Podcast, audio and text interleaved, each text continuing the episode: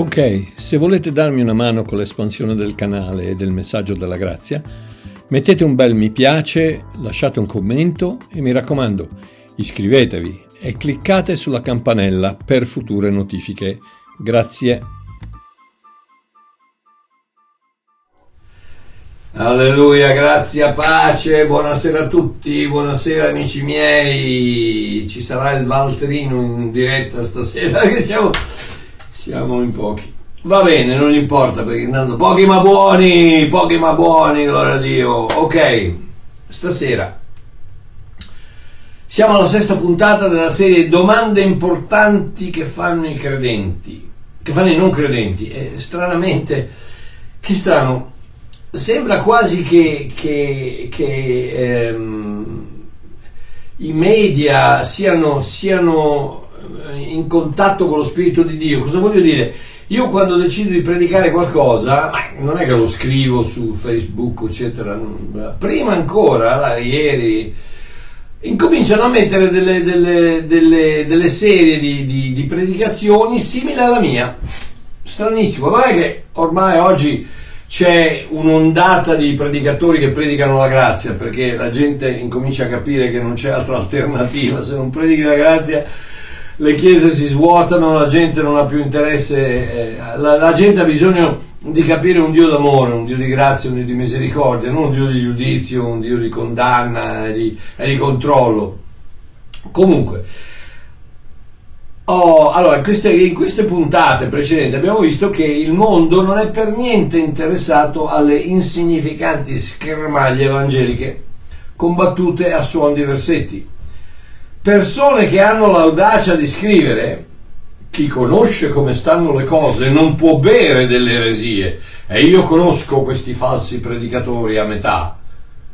A metà perché praticamente la persona eh, che ha detto questo dice che io predico solo dal Nuovo Testamento quindi sono un predicatore a metà perché non, non considero mai il Vecchio Testamento Beh, allora per essere esatti dovrei essere un predicatore a un terzo, perché più, il, Nuovo, Testamento, se togli i Vangeli, eh, è anche meno di un terzo nella Bibbia. Quindi eh, il predicatore è un terzo. E poi altri che continuano, mi infastidisce parecchio vedere come si cambia la parola di Dio e quanto danno si fa alle anime. Ma vi rendete conto dell'arroganza che ha sta gente? Io non giudico, ah, poi è la classica, no? io non giudico le persone, io giudico la dottrina, se non è conforme alla parola. No, anzi, queste sparatorie, il mondo non è interessato in queste sparatorie. Beh, purtroppo talvolta, talvolta ne vengo risucchiato anch'io, che dico a voi di lasciar perdere, ci casco come una mela, come una pera cotta ma l'arroganza di certi religionisti che si rifiutano di accettare che ciò che hanno non è la parola di Dio. No, ma io perché come fai a dire quello? Guarda, non è la parola di Dio, quello che hai è una versione della parola di Dio che la tua denominazione, tradizione o pastore ti ha inculcato da anni e anni e anni e che magari forse chissà potrei anche aiutarti ad avere una visione più chiara della grazia. Oh, queste sparatorie scritturali, dicevo, non fanno altro che danneggiare il solo obiettivo che la Chiesa dovrebbe avere, quello di evangelizzare il mondo con la sua testimonianza.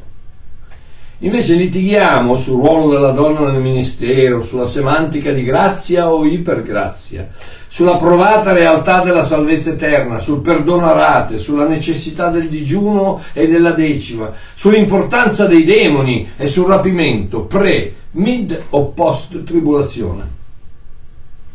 E nel fare questo disubbidiamo all'unico comandamento che Gesù ci ha dato come suoi discepoli. E ripeto, talvolta ne sono colpevole anch'io, seppur involontariamente, colpevole. Sì, l'unico comandamento che qual è? Quello di amarci gli uni con gli altri. Oh, non voglio dire che non ci può essere una discussione sana, educata tra due persone con due punti di vista diversi su un concetto biblico. Sono cose che succedono, la Bibbia è piena di, di, di, di questi, questi, piccoli battibecchi. Eh, sono cose che succedono perché inerenti alla nostra umanità. E come si dice in inglese, An opinion is like a pair of feet. Everyone has got one, but yours stink and mine doesn't. che in italiano si potrebbe tradurre l'opinione è come le calze, tutti ne hanno un paio, ma le tue puzzano e le mie no. Queste, e di nuovo ripeto che sono colpevole io come tutti voi, quindi non sto puntando il dito perché sto soltanto facendo una constatazione di errore che faccio io come fate anche voi. Queste, queste, questi battibecchi, queste cose sono, non, sono, non, sono, non, sono, utili e, e, danneggiano, danneggiano la testimonianza della, della, Chiesa. Ho un paio di istruzioni che ci dà la Bibbia prima di commentare su Facebook. Quindi, prima di commentare su Facebook, leggiti un, o riascolta questo video e senti cosa dice. Romani 14 dall'1 al 3. Accogliete chi è debole nella fede, ma non per giudicare le sue opinioni. L'uno crede di poter mangiare ogni cosa, mentre l'altro che è debole mangia solo legumi. E nel contesto qui Paolo stava parlando di cose della legge, quindi si può dire si può allargare appunto a, a, a, quello che le persone dicono no, tu devi ubbidire i dieci comandamenti, tu devi eh, sottometterti alla legge, eccetera, eccetera. Colui, colui, che è debole mangia solo legumi, colui che mangia non disprezzi colui che non mangia, e colui che non mangia non giudichi colui che mangia, perché Dio lo ha accettato. Voce del verbo aver accettato, Colossesi 3, dal 12 al 14, vestitevi dunque come eletti di Dio, santi ed diletti, di viscere di misericordia, di benignità, di umiltà, di mansuetudine e di pazienza sopportandovi gli uni gli altri e perdonandovi se uno ha qualche lamentela contro un altro, e come Cristo vi ha perdonato, così fate pure voi. Parentesi, non come Cristo vi perdonerà ogni volta che chiedete perdono, come dicono in tanti, no, come Cristo vi ha perdonato di tutti i peccati una volta per sempre, così fate pure voi e sopra tutte queste cose rivestitevi dell'amore che è il vincolo della perfezione. Ora ragazzi sto predicando a me stesso eh, perché io purtroppo ci cado, c- devo dire una piccola scusa magari, una piccola scusante è il fatto che mi dà fastidio perché penso magari che quelli che, quelli che invece mi seguono dicono ecco vedi Babbo Mario non dice niente vuol dire che allora magari questa persona ha ragione e allora ci casco come, come, come un Bertoldo e incomincio a, a, commentare, mentre invece dovrei lasciar perdere e dire come dico la maggior parte dei casi, amore mio, credi ciò che vuoi, buona vita, statemi buono. E eh, oh, 2 Timoteo 2, 23-25 evita inoltre le discussioni stolte e insensate sapendo che generano contese. Ora, un servo del Signore non deve contendere, ma deve essere mite verso tutti, atto ad insegnare e paziente, ammaestrando con mansuetudine gli oppositori, nella speranza che Dio conceda loro di ravvedersi, perché giungano a riconoscere la verità. Giacomo 3, dal 13 al 17, dice: Chi è savio e intelligente fra voi? Mostri con la buona condotta le sue opere fatte con mansuetudine di sapienza.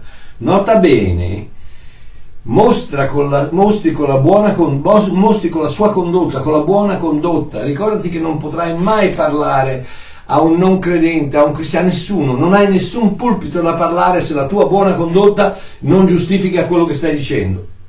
Se dietro di te non hai una testimonianza di, di, di, di, buona condotta, chiamala come vuoi, non puoi parlare, non puoi dire niente a nessuno. Ecco perché Paolo dice seguite me come io seguo Cristo, imitatemi, imitate me. E, e io dico tante volte, pastori, predicatori, potete dirlo quello?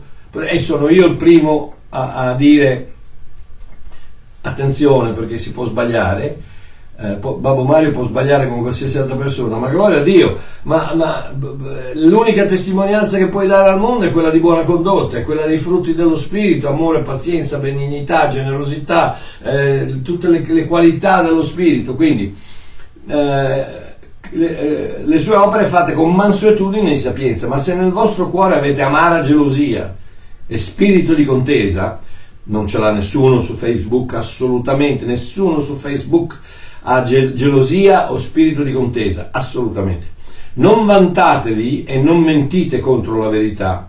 Questa non è la sapienza che discende dall'alto, ma è terrena, animale, diabolica. Dove infatti c'è invidia e contesa, lì c'è turbamento ed ogni sorta di opere malvagie ma la sapienza che viene dall'alto prima di tutto è pura, poi pacifica, mite, docile, piena di misericordia e di frutti buoni, senza parzialità e senza ipocrisia. Ora il frutto della giustizia si semina nella pace per quelli che si adoperano nella pace. Ed ecco, la busta, il contenitore, il pacchetto nella, nel, nel quale dovremo mettere ogni risposta a qualsiasi domanda che il mondo o anche i credenti ci fanno amore, amore, amore, amore, amore, amore. Quando, quando ho riempito quello, allora poi te la posso dare. Combattendo con chi ha un'opinione diversa dalla nostra, che sia un credente o un non credente, si va a finire che si vince la battaglia e si perde la guerra. Io, io ho fatto, beh, ho scritto, ho scritto uh, di, uh, un paio di libri, ma uno in particolare sulla, sulla famiglia, la famiglia ideale dove dico che se, se tu hai un, un, un arguisci, si dice arguisci, non so, se tu hai una discussione con tua moglie e fai di tutto per poterla schiacciare con la tua, magari con la tua voce un po' più alta, con, con, tue, con i tuoi ragionamenti un po' più quello che siano, e alla fine la guardi e dici hai visto che ho ragione io? Amore mio, hai, perso, hai, vinto la battaglia, hai perso la guerra, perché piano piano quella donna si allontana da te. Quindi ricordati se... Vabbè, andiamo avanti. Qualsiasi cosa che diciamo deve, deve, voce del verbo devere, deve essere inzuppata, pregna, grondante, zeppa, battezzata, immersa nell'amore. O non vale la pena dirla.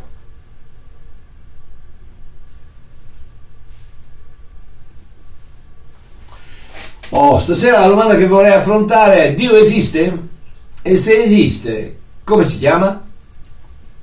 Preghiamo, Abba papà, grazie, grazie, grazie, grazie, grazie dell'onore, del privilegio di essere qui davanti a queste persone meravigliose che tu hai riunito e che in qualche modo desiderano sentire quello che ho da dire. Ma attraverso me prego che sia la tua voce che arriva chiara, limpida, semplice, lampante eh, alle loro orecchie, che mai nulla di, di extra possa essere aggiunto e che, e che, i miei fratelli e le mie sorelle possano essere così accorti, così attenti che il momento che, che sentono qualcosa che, non, che magari non viene, no, non viene da te, che possano chiudere le orecchie, non sentire, scartarlo immediatamente Grazie papà, nel nome di Gesù, amen. Ok. La prima parte di questa domanda, Dio esiste, è relativamente facile. Nonostante la follia di questa società impazzita che cerca con tutte le sue forze di negare la sua esistenza, Dio esiste. Per forza. In quanto l'unica alternativa alla sua esistenza è la sua inesistenza. E se Dio non esistesse, non ci sarebbe ordine nell'universo, cosa che la nostra sovra- sopravvivenza, la sopravvivenza del genere umano, ha provato a esserci da migliaia, se non milioni, se non miliardi di anni.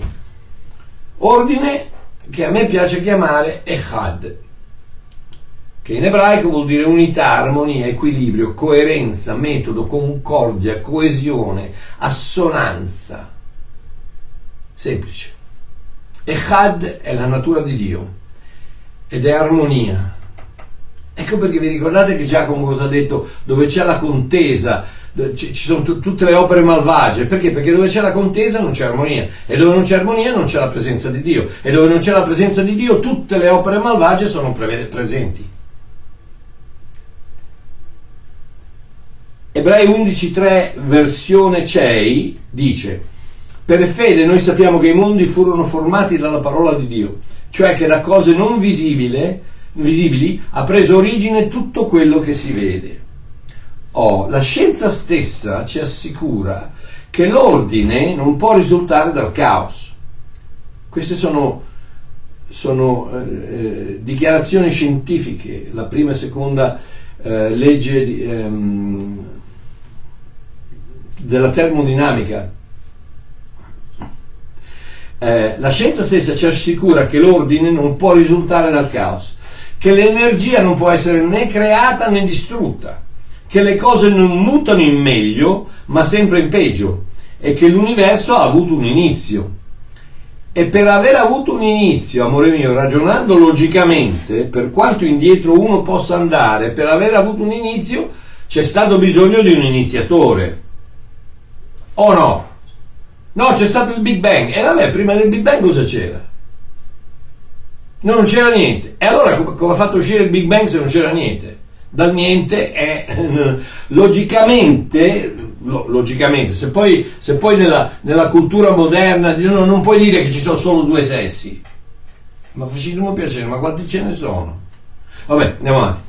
Quindi a noi cristiani questo iniziatore ci piace chiamarlo Dio, il creatore. Quindi la semplice, la semplice, esistenza di regole giudiziarie, di leggi fisiche, di, la legge della, della, gravità esiste perché? Perché ci vuole un, c'è Echad, perché Dio ci vuole un iniziatore, ci vuole un legislatore che dice la legge della, della gravità funziona, non, schia, non, non, schiaccia gli uomini eh, a, a, ridurli a, a, a 3 cm e mezzo d'altezza e non li, no, se, se, saltano non, non, non, vanno a finire eh, oltre lo spazio perché non c'è, no, ce n'è abbastanza per poter rimanere attaccati, per poter camminare, per poter saltare, per poter fare quello che facciamo. È una legge, è una legge. Per, per, perché ci debba essere una legge, ci deve essere un legislatore. Chi l'ha messa sta legge? Il caos. No, il caos non mette legge, il caos non mette ordine, è una, è, una, è una, formula scientifica che dice l'ordine non esce dal caos, non può. Tu, tu, non mi interessa quante volte ci provi, prendi la fontana di Trevi, eh, eh, mettici sotto 357 kg di dinamite, falla saltare e vediamo se quando casca giù viene fuori il Partenone o, o, o il Colosseo. No, vengono giù tutti i pezzi perché? perché il caos non crea niente il caos non può e non ha mai potuto creare niente quindi la, la, la semplice esistenza di regole giudiziarie, di leggi giudiziarie, di leggi fisiche e di costanti scientifiche inalterabili provano al di là di ogni dubbio l'esistenza di un divino regolatore, la realtà di un supremo architetto e la logica di un eterno artefice. Sì, Dio esiste perché c'è Echad, ordine nell'universo. Punto. Ma continuiamo. E se esiste, come si chiama? Allora, abbiamo visto che Dio esiste perché esiste Echad, esiste questo ordine nell'universo.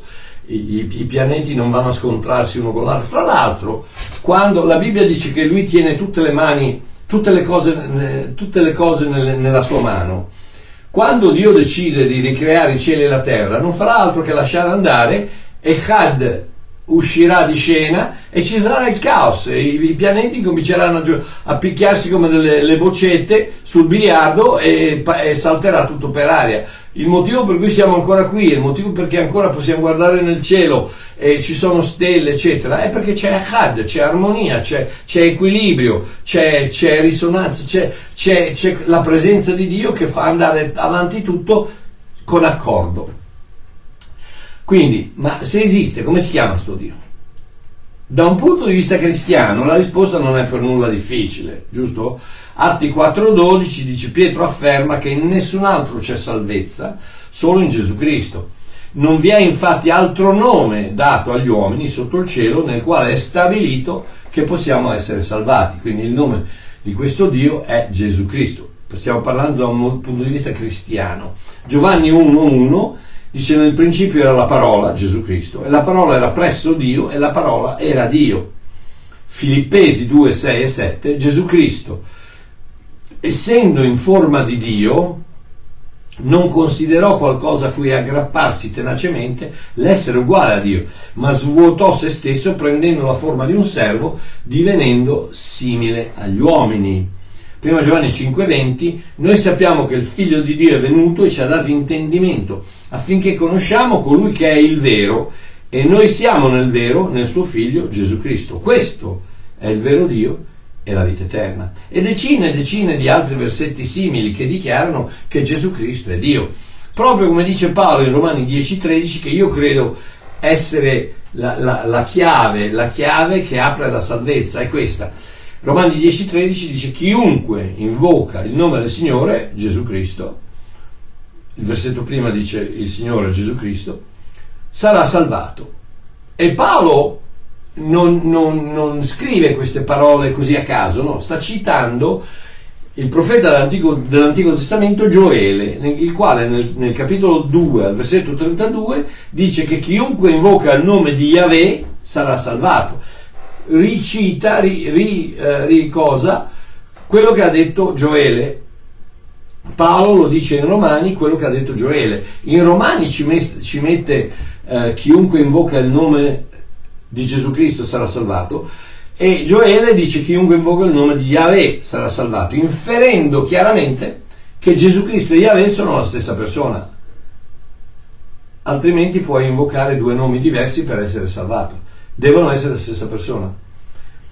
La chiave della salvezza è appunto questa, rendersi conto che Gesù Cristo è Yahweh, Dio incarnato, morto e risorto per me, con me, in me. Tutto il resto conta ben poco. Se tu riesci soltanto a credere che Gesù Cristo è Dio incarnato, che è morto per te è risorto per te, sarai salvato. Che invochi il nome del Signore. Perché invochi il nome del Signore? Invochi il nome del Signore perché hai bisogno di essere salvato. Senti che da solo non ce la puoi fare, quindi dici aiuto. Ok? Ecco perché. Quindi, dal punto però, tu, questo va bene dal punto di vista cristiano, però dal punto di vista di un non cristiano, eh, la scrittura non basta. Perché non basta? È perché il, credente, il non credente eh, non crede. e una delle cose a cui non crede è proprio la Bibbia, è proprio che la Bibbia abbia un qualsiasi significato a parte quello di allegoria, favola, mito, storiella, simpatica, favoletta. No? Ma non, per il non credente questa non è niente, anzi è peggio di un libro perché questo qui è pesante, eccetera. No, il, credente, il non credente ha bisogno di prove e la prova che Gesù Cristo è a tutti gli effetti Dio è abbastanza semplice e soprattutto logica. State a sentire. Oh, la canzoncina solita con la quale i non credenti cercano di liquidare il fondamento del cristianesimo che Gesù Cristo è Dio incarnato, pur dovendo per forza ammettere che Gesù è esistito, perché ci sono più prove che è esistito Gesù che è esistito, che è esistito Tiberio Cesare, uh, in tutto e per tutto. Um, quindi pur accettando il fatto che Gesù è esistito, loro cosa dicono? Loro dicono sì, indubbiamente, sì, sì, no, Gesù, un maestro meraviglioso, un insegnante, un insegnante morale meraviglioso, veramente uno dei grandi profeti, un ottimo insegnante morale, una delle tante guide spirituali. No?